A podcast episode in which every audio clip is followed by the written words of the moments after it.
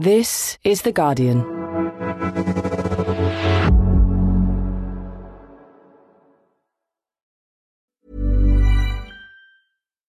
Alle in Deutschland, die ein wenig Motivation brauchen. Hier spricht Under Armour nur für dich. Wir sehen, wie du dich abrackerst. Kilometer für Kilometer bei Regen oder Schnee. Heute Morgen und jeden Morgen. Genau das macht den Unterschied. Es sind diese harten Kilometer, die dich stärker machen. Mach den Winter zu deinem Coach, ganz egal, was dein nächstes Ziel ist.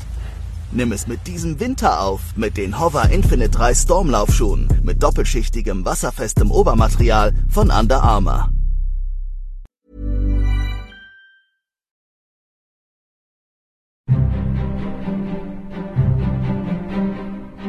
Welcome to Politics Weekly Extra. I'm Jonathan Freedland. A big part of the job of an American president is in the realm of foreign affairs. It's the one bit of the job that's solely up to him. He doesn't share it with anybody else. And right now, there is a huge issue looming for Joe Biden, and it's looming on the border between Russia and Ukraine. Russian military forces are massing on the border and there is history because Russia invaded part of Ukraine in 2014, annexing Crimea. So the pressure is on Joe Biden to take action and to somehow either deter the Russians from that invasion or to punish them if they go ahead. That comes with consequences of its own. What is an American president to do? No one better to talk about all that than Julian Borger. He's The Guardian's World Affairs editor, formerly a correspondent for The Guardian in Eastern Europe and now based in Washington, D.C. And I began by asking Julian to tell us what exactly the situation looks like now. On the ground and diplomatically, even in a situation that is moving and changing by the hour. Where we are diplomatically is that the US and, NATO have uh, sent in the written responses that Russia had been demanding in response to these draft treaties that uh, Moscow had put forward. With the most important part of those treaties is that the US and NATO and Ukraine would uh, accept limits on NATO expansion so that there would be a guarantee that Ukraine would never be a NATO member. There are other demands as well, but that's the most important. Just on that one, by the way, just before we get into the rest, just explain to us why that is so important for Russia. It's very important for, for Russia, in particular for Vladimir Putin, because he sees NATO as a hostile entity uh, that has been seeking to encircle and undermine Russia with the ultimate aim of destroying Russia. And so he sees a very important part of you know Soviet and Russian history, Ukraine, away from Moscow's sphere of influence would be a huge setback for him. And uh, it's really his fears that that was the way that Ukraine was going that has really sort of triggered this current build up and this current crisis. So no shifting on that from Vladimir Putin, uh, and you've explained that. But what are the other moves that are afoot diplomatically as we speak? Well, they had this meeting in Paris of the Normandy format. The latest round of talks between France, Germany, Russia, and Ukraine is underway in Paris. That meeting being. Uh, they came up with a, uh, a joint statement saying that everyone believes in the ceasefire and everyone uh, believes in the Minsk agreements. To the extent that people actually do believe them is questionable. Uh, there is a lot of action going on at the front lines uh, at the moment. Russia has amassed 100,000 troops near its borders with Ukraine, leading to grave international concern and to several European countries reinforcing NATO's military presence in Eastern Europe.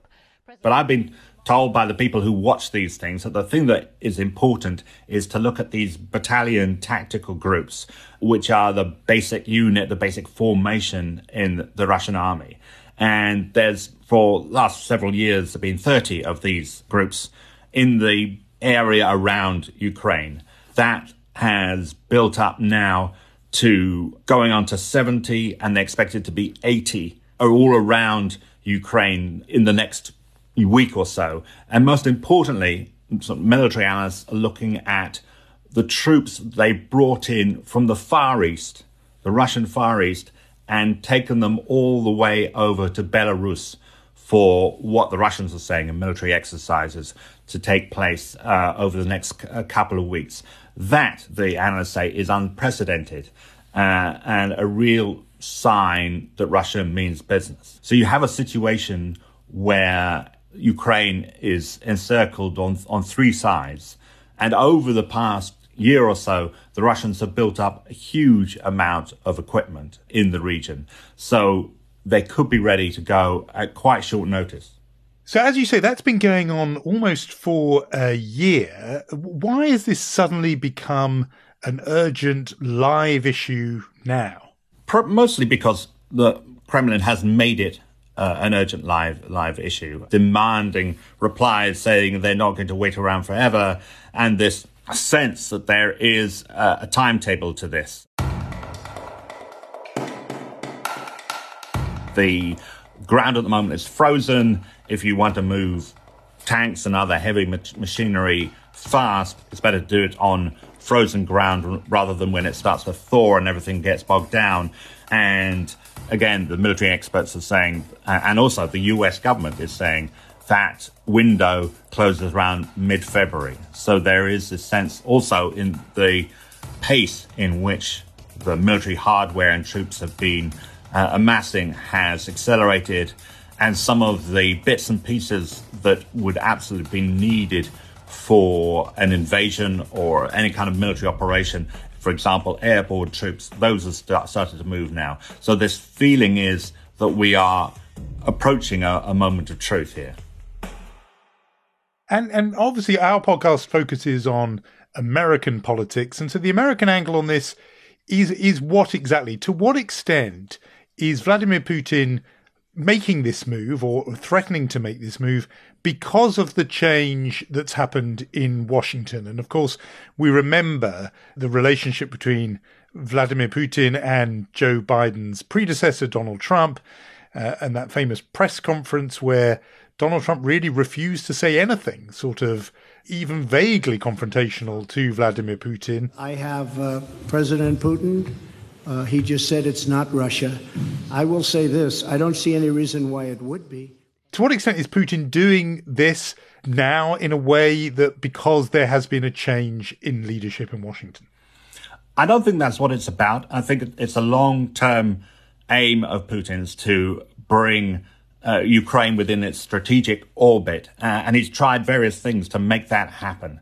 Obviously, the uh, annexation of Crimea and the intervention in Donbass in 2014. To what America is officially calling a Russian invasion of Ukraine. Russian troops spreading out throughout the uh, strategic Crimean Peninsula. President Obama speaking with Russian President Vladimir Putin. One of the aims of that was to try and control what Ukraine did, make sure that Ukraine couldn't go westwards, couldn't join the EU, couldn't join NATO because Russia would have a veto by controlling half of its territory. He hoped that Donald Trump would allow that to happen and, you know, had reason to believe that. Trump was no fan of Ukraine, no fan of NATO either. But ultimately that didn't work. So nothing has worked to achieve what Putin really wanted. And so this, in the way, is the last throw of the dice. Uh, he's thrown away all subtlety if this is his uh, intention to invade, this is really achieving his aims with a, a sledgehammer. It's interesting, isn't it? Because, as you say, there was perhaps some expectation, and you can see why. It wasn't an unfounded expectation on his part that Trump might indulge uh, his designs on Ukraine. He couldn't have that delusion now with Joe Biden. Does it mean then that Vladimir Putin is essentially factoring in that there may well be a proper conflict with the Americans because Washington's not going to acquiesce in an invasion, uh, and he's just going for it anyway. Well, the Americans have telegraphed their, what the response is going to be. It's not going to be sending troops into Ukraine. It's going to be about strengthening the NATO's eastern flank and imposing sanctions. Now, clearly, uh, if Putin goes ahead with this, he's made the calculation that he can withstand those sanctions he is aware that you're talking about two nuclear superpowers here who have to tread very gingerly when the, their troops get close to each other. So he knows the Americans are going to be careful, NATO is going to be careful, and what NATO is doing is putting together a sort of cordon sanitaire along NATO's eastern flank, not for it to get involved in Ukraine on the with boots on the ground itself.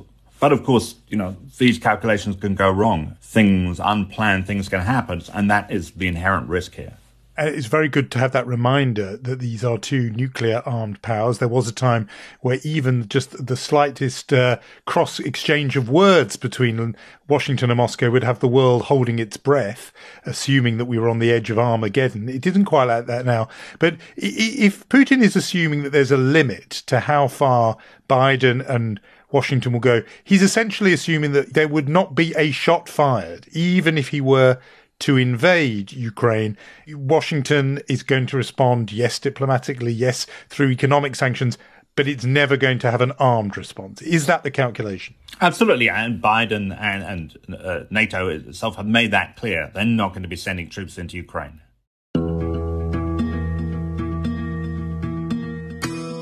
And so uh, you mentioned before the invasion or an annexation of Crimea in 2014. And it's worth remembering that, of course, Joe Biden was in the administration then as vice president, uh, uh, admittedly. So what lessons is Team Biden taking from the experience of the uh, Obama uh, administration back some, what, nearly eight years ago?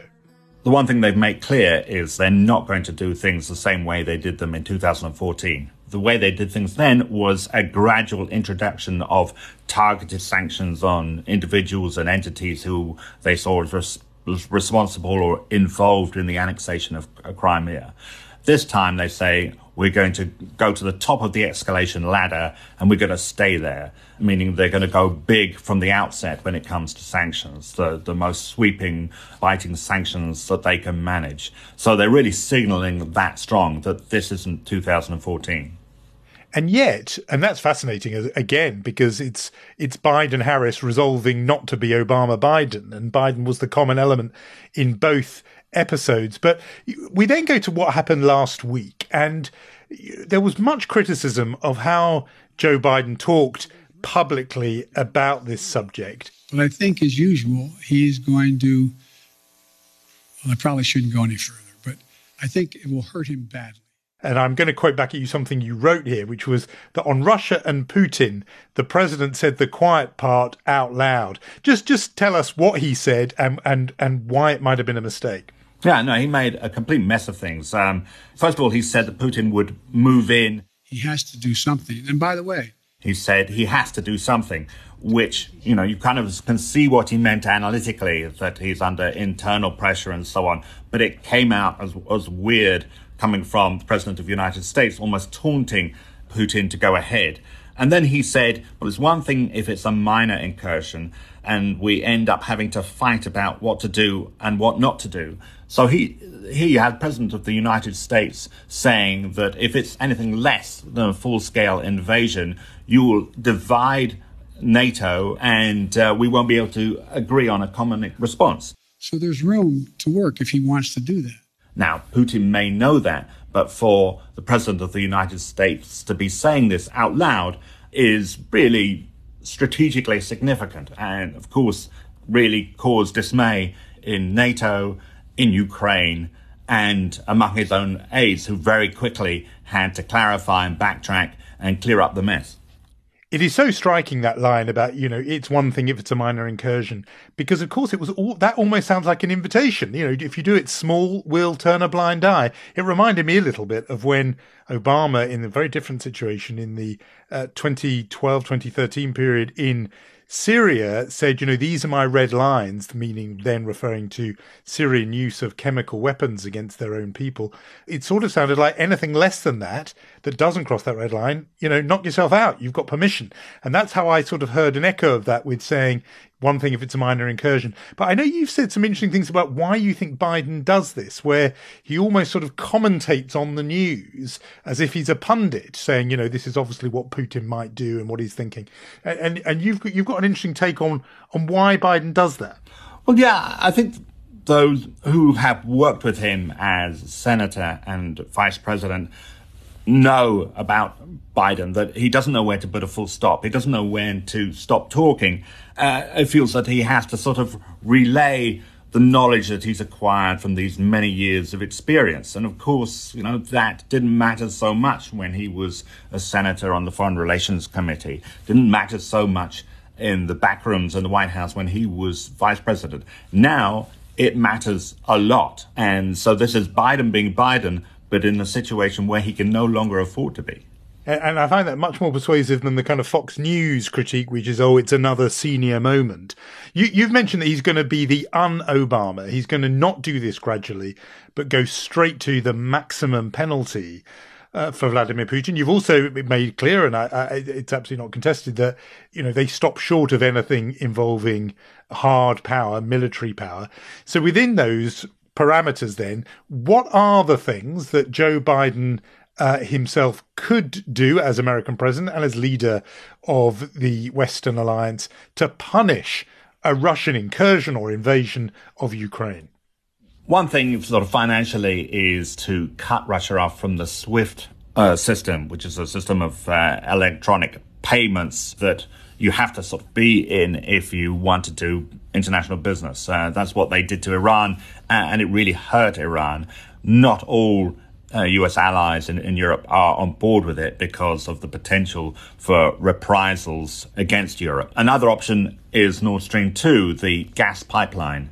It bypasses Ukraine, and opponents say it'll give Russia's Gazprom more power over Europe's energy market. The State Department strengthened its language on that and said if there is an invasion, if there is a military operation in Ukraine, that pipeline will not open. Uh, and that's the strongest language we've heard on that. And that has been dependent on the US and Germany agreeing that that is what has happened. And for the fact that the State Department is saying that means that that is now very much on the table, cutting off Nord Stream 2, which of course cuts both ways. It cuts Europe off from uh, gas, but also deprives Russia of its main source of uh, export earnings. So that would be a very big move. But I suppose the risk is some of those end up hitting the West quite hard. For example, that point about gas supplies. I mean, it will be gas customers in Western Europe who end up potentially suffering from that. Yes, so the US is trying to mitigate that by going around the world and trying to secure deliveries of liquefied natural gas, LNG, uh, from, from suppliers around the world.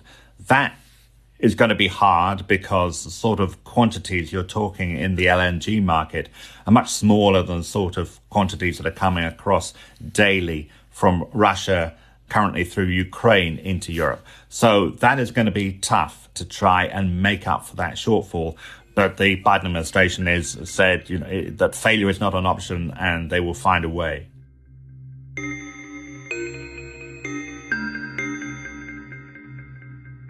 So, uh, as I said, our focus on this podcast is is the politics, particularly the American politics.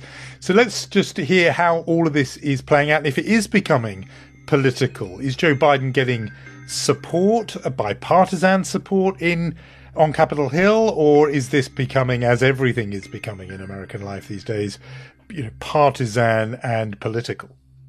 Yes, uh, post Trump, really nothing, hardly anything is bipartisan, and uh, certainly this isn't. Although they are not really putting out a very different direction, the Republicans are seeking to paint Biden as weak and saying this would never have happened if you hadn't pulled out of Afghanistan. You have senators, uh, Ted Cruz has put forward a bill to put the sanctions on Nord Stream 2 now, uh, put the sanctions up front.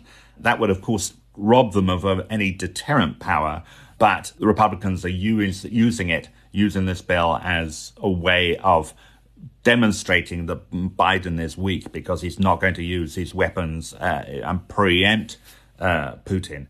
In terms of this other part of his job, which is to be, as it were, deliberately using an old Cold War phrase, the leader of the free world, how is that working out for him? How has he been doing in terms of corralling together, uniting Western allies, particularly European allies, in having in coming to a united stand against uh, Putin and uh, and prospective Russian aggression against Ukraine.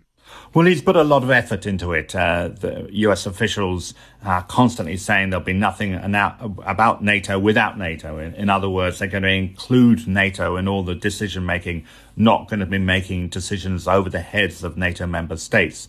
Uh, and they've been very disciplined about that. And it's clear that NATO partners have appreciated that. They've, of course, started off on the wrong foot in the Biden administration when he decided he was going to leave Afghanistan without really consulting or listening to the reservations of uh, his NATO allies, and they felt that he ran a roughshod over their concerns. So there is an element of uh, of having to make up ground here, but in terms of rallying NATO and keeping NATO together, I think there's a feeling in, in Europe that he, on the whole, has done a good job but he, uh, as you say, it might not bring him much benefit um, domestically. Um, people tend to notice what you don't do rather than what you succeed in doing. I know everyone is waiting. It's a kind of waiting game of what will happen. What's your sense of what is going to happen and how soon? I mean, are we looking at a Russian invasion? What in the next few days? Could that be possible? I don't think that the next few days is likely. I, the administration here has been used the word imminent a lot. And I think, you know, the, there's a misunderstanding of what they mean by imminent in that they see imminent as being in the next couple of, couple of weeks. Uh, and certainly that is very possible. Uh, all the bits and pieces that the military experts say they'd need to see before an invasion could take place. Now we're beginning to see them uh, appear around uh, Ukraine. We're beginning to see airborne troops moving. Now, the other element is you have Vladimir Putin going to China for the opening of the Winter Olympics in China, and he's going to be there on February the 4th. So there's a calculation that maybe he won't want to irritate Xi Jinping by conducting an, uh, an invasion when the Olympics are starting and when there's this, you know, it's a big moment for China to be staging these Olympics. And so it would be at least put off until he returns from China. So you know, if it is going to happen, that puts the most likely window of somewhat time between the opening of the Winter Olympics and mid February. People now talking, you're not the only one, as if one way and another, obviously an argument about the timing, but one way or another, an invasion by Russia of Ukraine is coming. Is there anything we haven't said that Joe Biden could do, even at the 11th hour, even at the 59th minute of the 11th hour, to avert this outcome? Is there any option he has uh, that could stay Vladimir Putin's hand in Ukraine? It is possible to imagine that the US, its NATO allies, EU, were able to put on such a determined show of unity and resolve and readiness to impose the biggest sanctions possible that Putin recalculates and wonders whether strategically he'll be worse off by going ahead with military operations in Ukraine. But then, of course, that would be very difficult for Putin to march all his men to the top of the hill and march them down again. That would affect his, sta- his standing greatly. So it, it is really hard to see a way out of this that doesn't involve military conflict.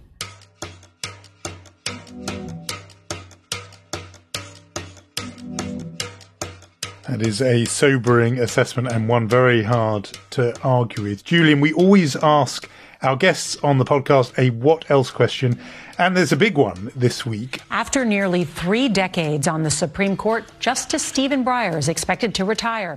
It could be a rare bit of good news for Joe Biden and for Democrats, and it came in the form of the announcement by Supreme Court Justice Stephen Breyer that he is retiring and stepping down from the court. I say that's good news because it means that Joe Biden can nominate a successor for that seat while Democrats control the Senate. And of course, listeners know that Supreme Court judges are appointed by a combination of a presidential nomination and then a ratification, confirmation from the Senate. Democrats do currently, albeit by a razor thin uh, margin, do control the Senate. So this is um, good news for him. And how's it going down in Washington?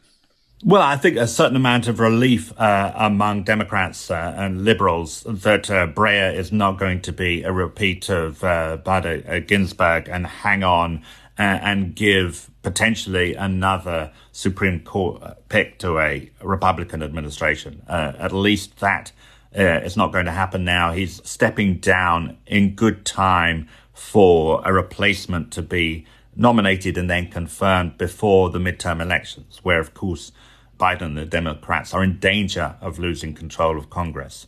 So at least it's not terrible news. But of course, he's just replacing one liberal with another liberal. It's not going to change the conservative skew in the court. Um, but at least uh, it's not going to give away another pick to a Republican president. Well, and absolutely right. The court is six to three conservative to liberal, and that doesn't change. Breyer holds just one of those three liberal seats, and and so that's just a, a changing in that allocation, as it were. Um, but you, you say you know that he'll leaves in plenty of time. Here's my and regular listeners know that I have, can be anxious about these matters. But here's my slight worry. I saw the figure that Breyer will step down in, say, six months or so. It could be, you know, July.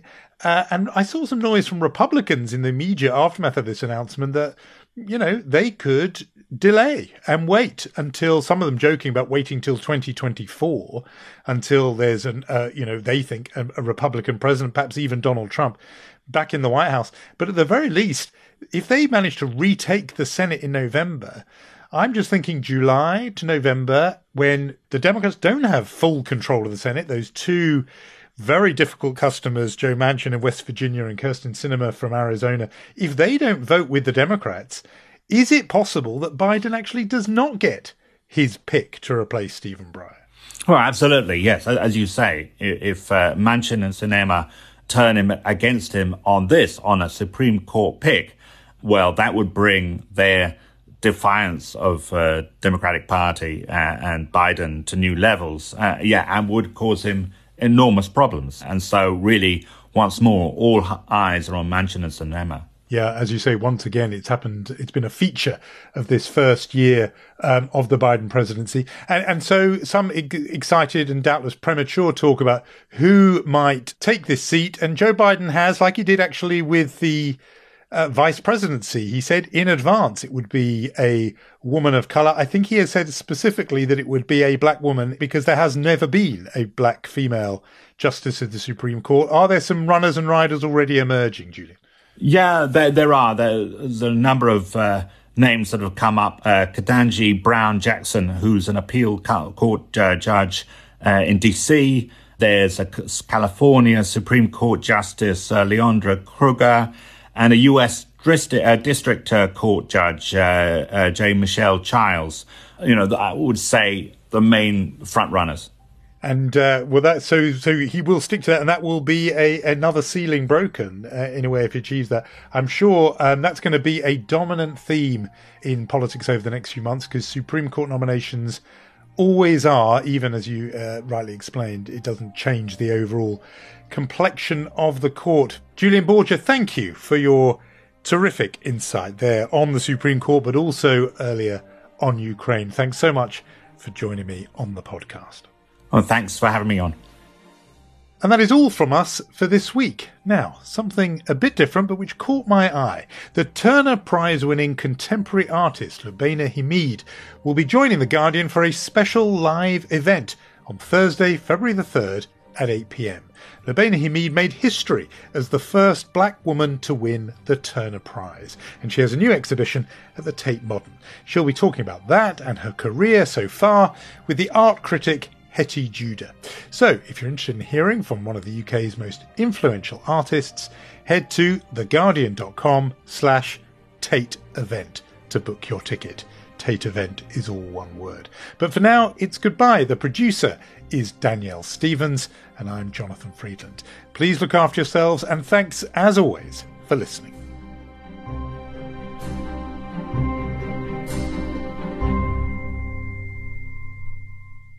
This is The Guardian.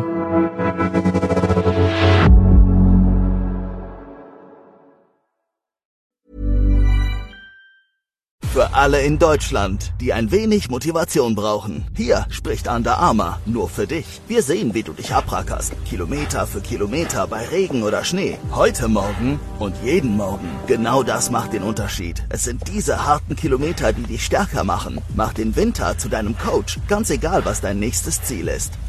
Nimm es mit diesem Winter auf, mit den Hover Infinite 3 Stormlaufschuhen, mit doppelschichtigem, wasserfestem Obermaterial von Under Armour.